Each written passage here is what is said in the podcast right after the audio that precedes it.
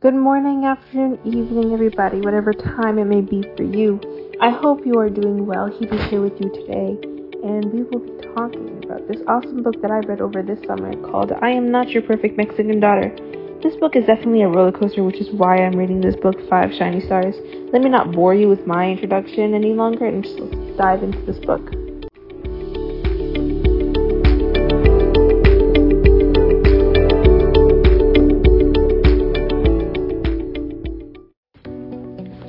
Alrighty, so this book, this story, is about a teenage girl, Julia, who is struggling a lot with herself and her family.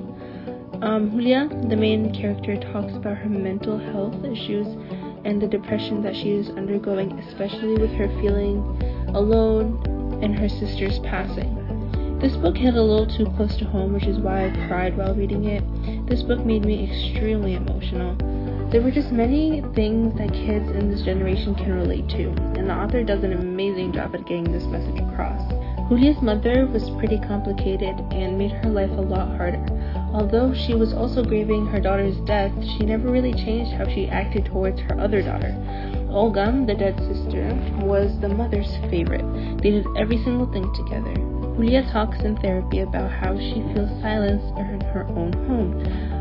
If you were to turn to page 216 of the novel, the author states, "My parents want me to be a person I don't want to be. I love my mom, but she drives me crazy.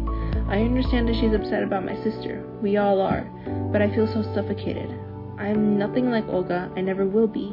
There's nothing I can do to change that." With all the emotions that she had to go through, they became way too much for Julia, and she ended up almost taking her life. Towards the end of the book, Julia and her mother ended up building a beautiful relationship. When Julia got accepted into NYU, her mother offered her money, which I thought was very sweet, because they don't really have much, but it was still something, and it still meant something.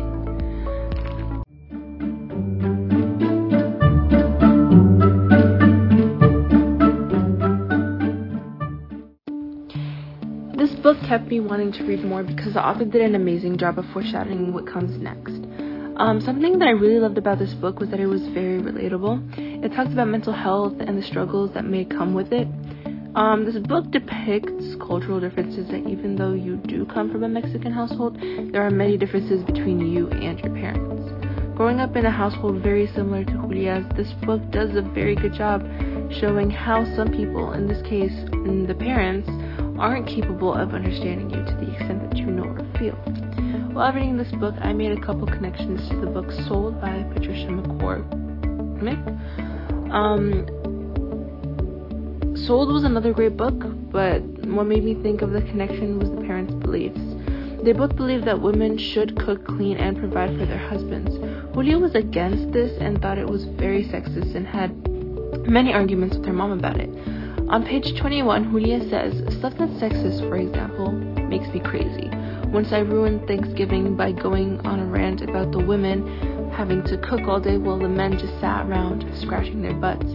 Ama said I embarrassed her in front of the whole family, that I couldn't change the way things have always been. I probably should have let it go for a while, but I stand by what I said." Lakshmi, the young girl in Sold, also wasn't very fond of the idea of sexism.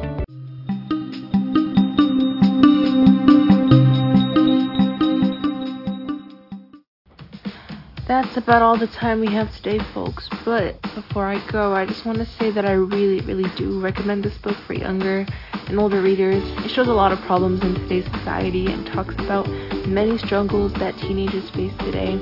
This book may need a trigger warning because the topic of suicide may be sensitive to some. Overall, the author did an amazing job writing this book. Thank you so much for listening, and I hope that you are all well.